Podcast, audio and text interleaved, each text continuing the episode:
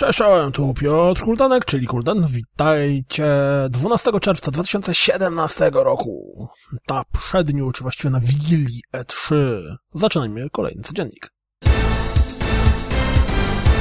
Widzieliście, że Fortnite pojawi się również na konsolach? No to sprawdźcie długi zwiastun z rozgrywką.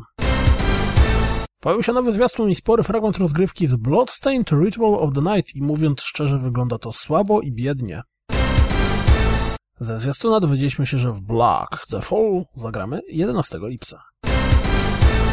Kingdom Come Deliverance dostało fabularny zwiastun. Totalnie nie wiedziałem, że tam będzie taka historia. Przy okazji dowiedzieliśmy się, że w grę zagramy 18 lutego 2018 roku.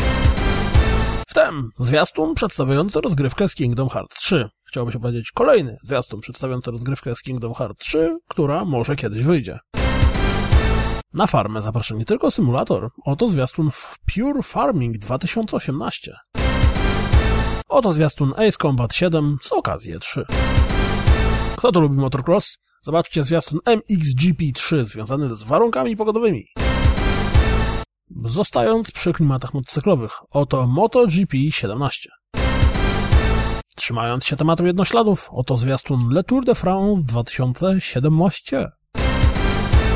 Do Prison Architecta pojawi się DLC skupiony na oddziale psychiatrycznym. Zwiastun Car Mechanic Simulator 2018 wygląda jakby w grze miał się znaleźć tryb oparty o jakiś program z Discovery. Zbiórka na Project Rabbit nie idzie zgodnie z planem. Został tydzień, a gra zabrała trochę ponad 15% zakładanej kwoty, więc autorzy postanowili pokazać mały fragment prototypu rozgrywki. Zbiórka na Phoenix Point zakończyła się na 153%, czyli 765 tysięcy dolarach z zakładanych 500 tysięcy dolarów. Anthem, czyli ta nowa gra od BioWare, pojawi się jesienią 2018 roku. FIFA 18 dotrze również na Switcha. Final Fantasy XV jeszcze w tym miesiącu dostanie update, w którym znajdzie się chociażby możliwość jazdy off-road regalium. Regalia. Wszystkie dodatki, jakie pojawią się do Star Wars Battlefront 2, czyli mapki, tryby i tam podobne, będą dostępne bez dodatkowych opłat. Zastanawiacie się, jak będzie wyglądała jedna z nowych map do Battlefielda pierwszego? No to zobaczcie te 30 minut rozgrywki. Kto ma ochotę na 7 minut rozgrywki ze Star Wars Battlefront 2? Poza zwiastunem z konferencji możemy zobaczyć też trochę rozgrywki z komentarzem z Need for Speed Payback.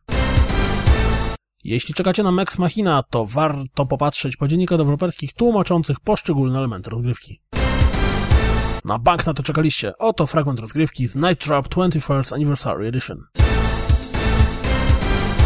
To wszystko na dziś. Jak zawsze dziękuję za słuchanie. Jak zawsze zapraszam na www.rozgrywkapodcast.pl Jeśli doceniacie codzienniki, zwłaszcza w okresie 3, to pamiętajcie o Patronajcie i mam nadzieję, że słyszymy się jutro. Trzymajcie się. Cześć!